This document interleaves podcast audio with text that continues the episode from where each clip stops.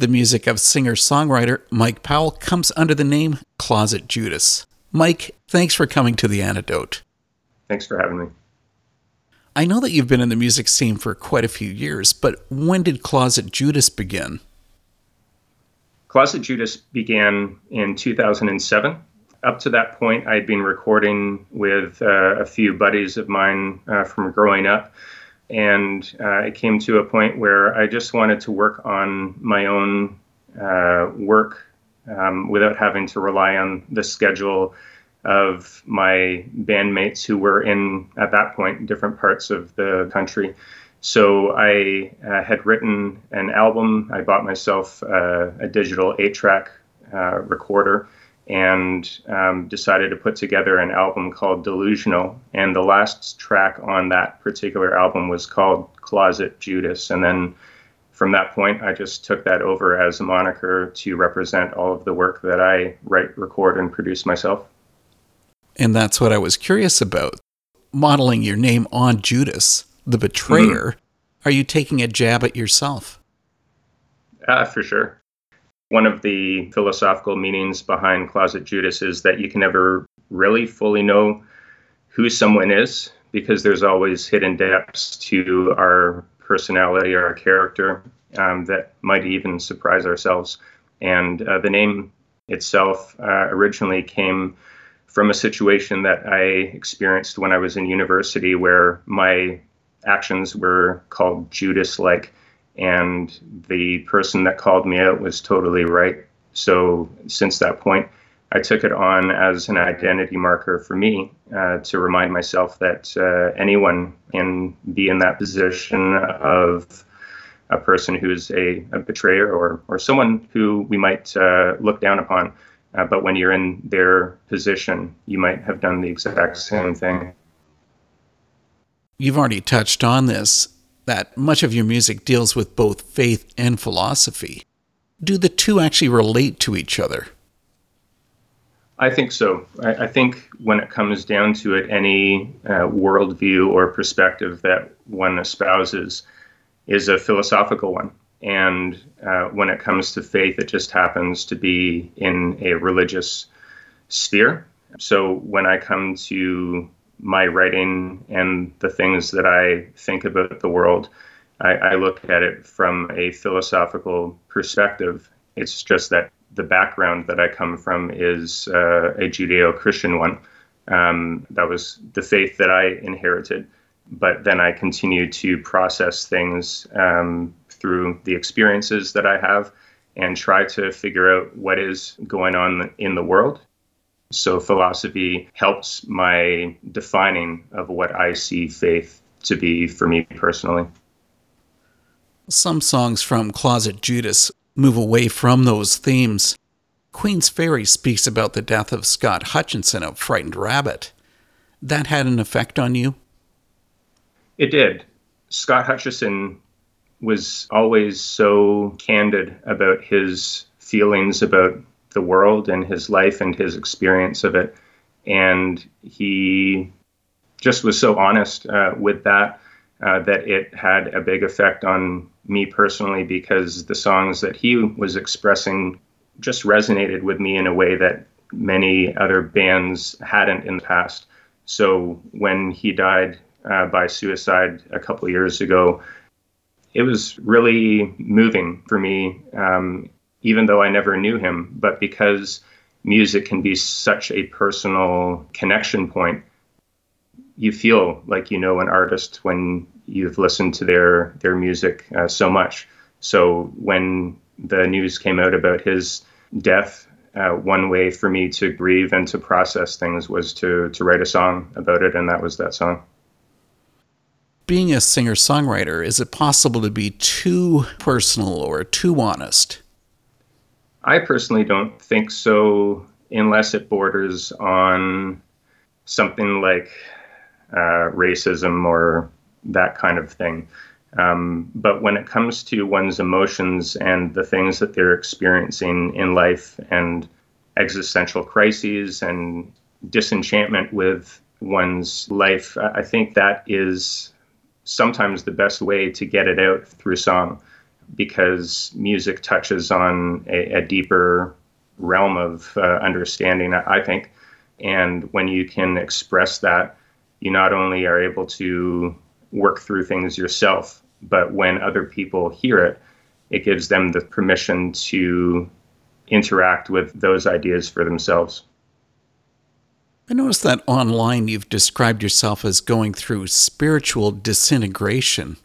Now, evangelical Christians like to ask people for their testimony. Well, this yeah. isn't quite a testimony, but let's hear your story. Yeah, um, perhaps a, a, reverse testimony of sorts. Um, uh, growing up, I was involved in youth groups and, and camps and in university led worship and uh, was a pastor for 15 years when I was living in Hamilton. But in 2007, a number of things just not connecting. And I guess the best way to describe it would be some kind of perfect storm of destabilizing factors. Um, whether it was uh, unanswered prayer related to the death of people close to me or the ongoing silence of God that I was sensing, or uh, ministry burnout, um, the arrogance and antagonism and intolerance of a lot of neo evangelicals. There were all these things that, that came together and really started to pull apart what was integrated in my faith before. And my music over the past number of years has been an effort to uh, pull that apart and examine those pieces and see uh, which ones could potentially fit back together going forward. Now that that change has happened, is life simpler? I don't think so.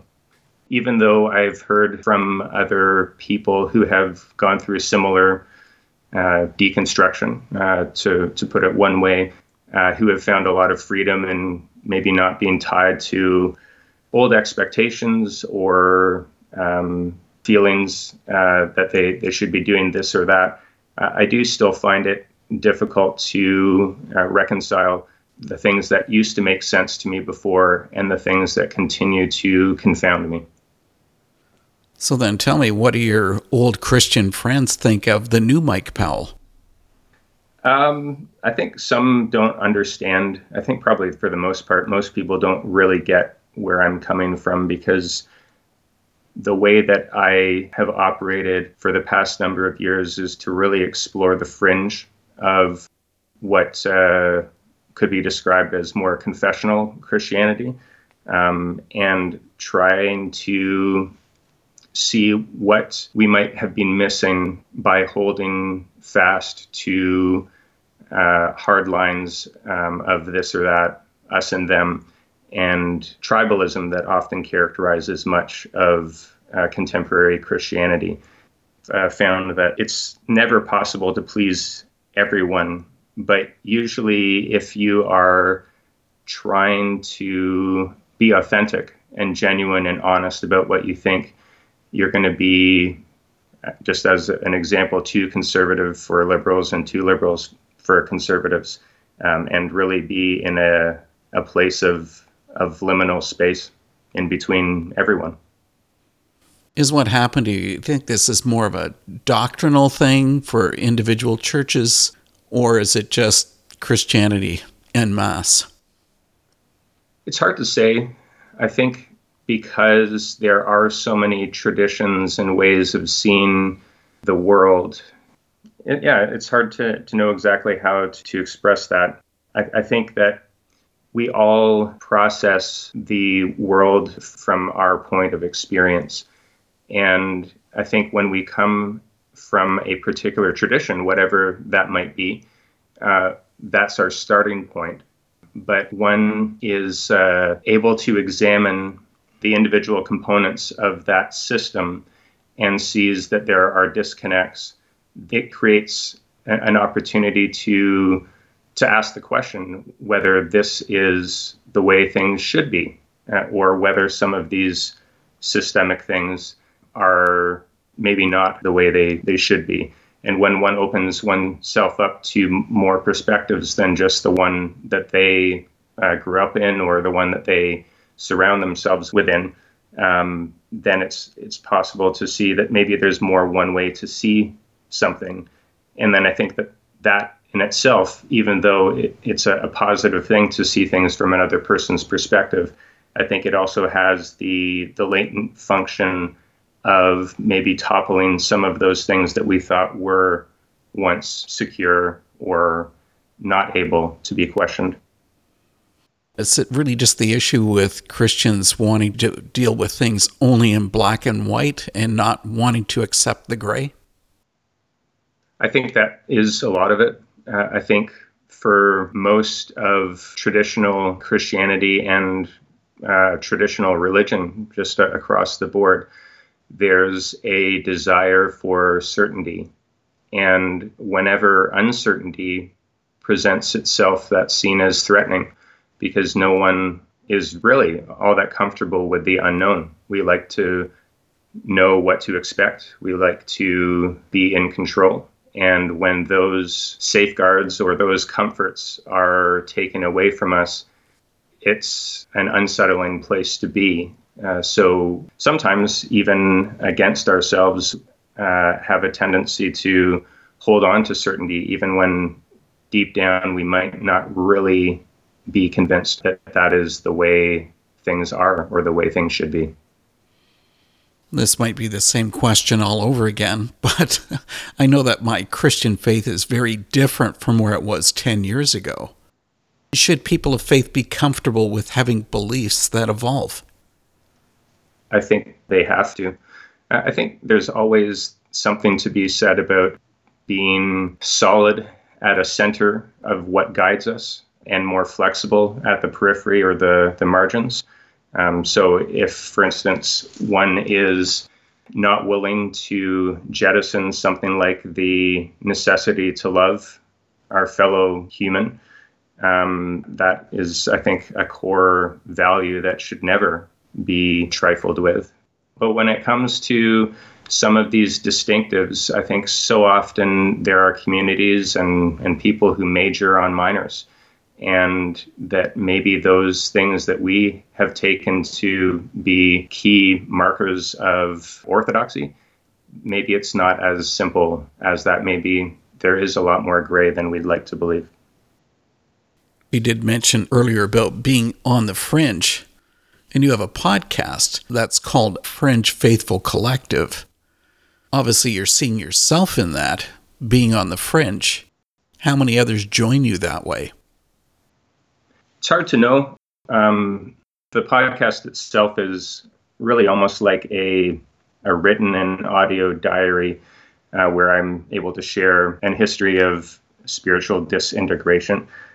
The reason I, I do it is so that if there are others who are interested in exploring the fringe or or the margins or maybe just not the traditional perspective that they have the the freedom to do that um, but to be perfectly honest, I don't uh, really uh, take a look at the numbers in terms of who's engaging with that. I just put it out there, and if anyone finds it beneficial, then that's uh, that's great. We've been doing all this talking, but we've been steering clear of music. We should touch on that. Sure. Personally, I love lo fi music, but I wouldn't say that's a universal favorite. Does this limit who's going to search out your music? It will. Um, all of my music is non monetized, and I am very selective about the streaming platforms where my music can be found. Uh, so it is going to limit uh, the audience who connects with that. Um, but yeah, the lo-fi sound will also uh, not resonate with with some people who are maybe looking for a different uh, different type of music. Your lyrics go deep, and they also show a critical side, like say in the song Paradise, where it says, "I am less different than you like me to be. You are more equal than I'd like to concede. It's time we broke this charade, and as one accepted defeat." What drives that?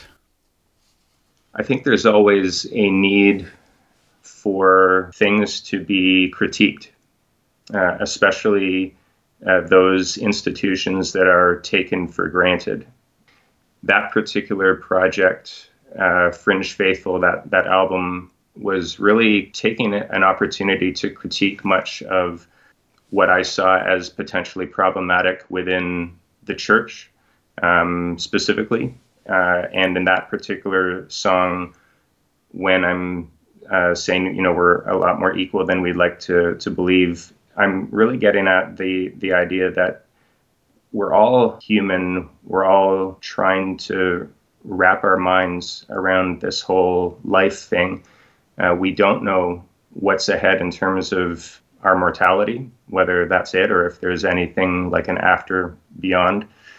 Um, but maybe it's more helpful for us to kind of put those things on hold and focus just on being the best humans we can be while we have this time together. And I think that when people are able to bring those questions into their their minds and really ask themselves, could I be wrong about this? It gives people a bit more humility when they interact with people who are different from them. But also, uh, in the same token, it helps them to realize that we're actually a lot more similar than we might think uh, we are because of the, uh, the beliefs that we uh, individually and collectively hold. There's something else about the music of Closet Judas. I don't think anyone would call it happy. What about for you personally, Mike? Like, are you happy? I'm happy myself, but I, I find uh, I've always kind of wrestled with having more of a, a flat affect. Um, so, not really being overly enthusiastic about certain things, and also not really being um, crippled by anything like depression. Um, I think I've always processed things fairly stoically, but also I've never really been a, an optimist. So I, I usually see uh, the world and, and situations more pessimistically or, or at least more realistically. Um, but I think when there's uh, a focus so much on hyper optimism, uh, usually realism can be seen as as something that is uh, particularly negative because it uh, casts light on on things that that people would rather not look at, like the reality of death or um, difficulties that we face in life uh, emotionally or spiritually. Well, then again, on a personal level, what gets you enthusiastic? music is the main thing for sure. Um, hearing a good song, uh, something that is either challenging or inspiring, helps you to, to see things from a, a different perspective. Um, I love skateboarding. Um, I'm not great at it, but uh, that is exciting for me.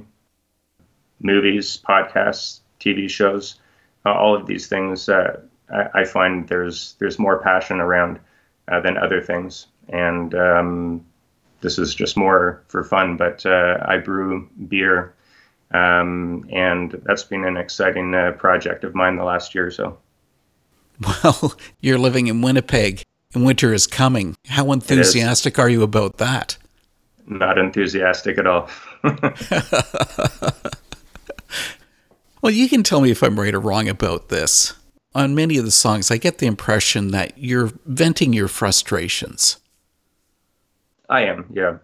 A lot of the music that I write is coming from a place of a, remedial task of mine to work out my my feelings, my frustrations, my views. Um, and each of the songs that I write in the projects are coming from a particular place. Um, and I think almost like a diary, they uh, catch uh, moments in time of what was affecting me the most at that particular moment. So when you look at the the songs and the projects, you can get a sense as to what I'm the most frustrated about at those particular times because that's really how I've uh, used music um, in my life from the very beginning when I first started writing. And you have quite a bit of music. And you also have a new EP, Non Sequitur, that has a great opening song. I have to admit, I laughed the first time I heard it because it's so accurate. Hmm. Yeah. Um, the Cycle of Emergence is the, the first track on that particular project. And I used that particular song to really examine the myth of progress. Uh, the subtitle of that particular track is Enduring Advancement Myths. And I try to pull apart the idea that technology is always the best thing for us and that as humans that we're actually getting better which i would question um, so i was inspired a little bit by uh, radiohead uh, the song fitter happier from the ok computer project uh, where you have kind of this uh, android uh, robotic voice i used a, a generator to to do part of the vocals, um, and then I did the vocals uh, the other half myself. And I used it as almost kind of a highly sarcastic justification of of human progress that was written from the perspective of technology personified. Um, so that's kind of where that track's coming from. and I love it. Thanks. Breaking the Fourth Wall is another song on Non Sequitur I've really gotten into. It says, all that's accepted is your sole perspective, and my life incomparably loathed. Then I'm calling out your supposed distinction, begging you to break the bloody fourth. Tell me something. Are those kind of negative actions taking place on one level or on multiple? Actually, every song on the EP has a dual meaning, and that was intentional. Uh, so, whereas the, the first track uh, the cycle of emergence talks about humanity and technology. Breaking the fourth wall is talking about prejudice and various phobias, whether it's uh, homophobia, transphobia, things along those lines. And that particular song I took as uh, an opportunity to really explore those ideas uh, about uh, racism and those types of phobias that continue to endure uh, especially within uh, religious contexts. And the title itself comes from that uh, theatrical technique um, that a lot of people are familiar with, but maybe they don't have terminology for. But in the show like The Office, where a character looks knowingly at the camera, uh, or um, in the movie, I don't know if uh, You've seen it at JCVD, a Jean Claude Van Damme uh, movie from a number of years back. There's a moment in that in the movie where he's lifted literally out of the, the set and then speaks directly to the audience. The song Breaking the Fourth Wall is trying to get at that we ourselves are really all actors, and the things that we believe and the things that we do are all based on ideologies that uh, may or may not be real, but we behave as if they are. And I think when we break the fourth wall, when we are able to see that we are acting, it helps us to look beyond uh, what we see as actuality and potentially move to a, a, a more healthy place where we don't see people for the external things like skin color or gender or, or sexuality, but we see each other as human. And that track is really getting at the fact that we are all siblings on this planet Earth, and we should uh, do our very best to treat each other with the love that we expect others to treat us with. That new EP, Non Sequitur, are you giving it like an overarching theme? Um, it is a concept EP. So I'm exploring a lot of different things at the same time. But uh, one of the, the main things that, that I'm playing with is the interplay of presence and absence. Um, and considering especially those events when absence is felt uh, like a presence, almost like an unassailable weight, or when presence is shown to be potentially uh, illusory. So, um, trying to look at the things that affect us in life, and whether it's humanity and technology, uh, nationalism or dogmatism, prejudice, phobias, uh, social media, and even the music industry, all of these things are connected uh, in some way uh, to this 21st century context that we live in. But I think that the norm that has emerged that we especially in this year, are just wanting to return to. Um, maybe there are some uh, things that shouldn't continue the way that they're going.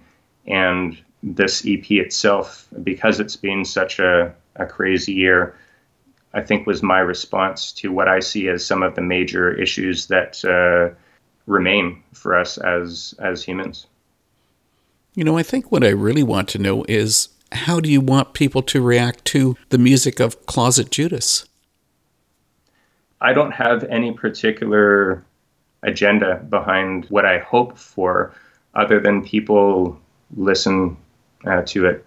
Uh, and because I create concept albums, um, I guess my real hope is that people would listen from start to finish, but also engage with the the philosophy behind it.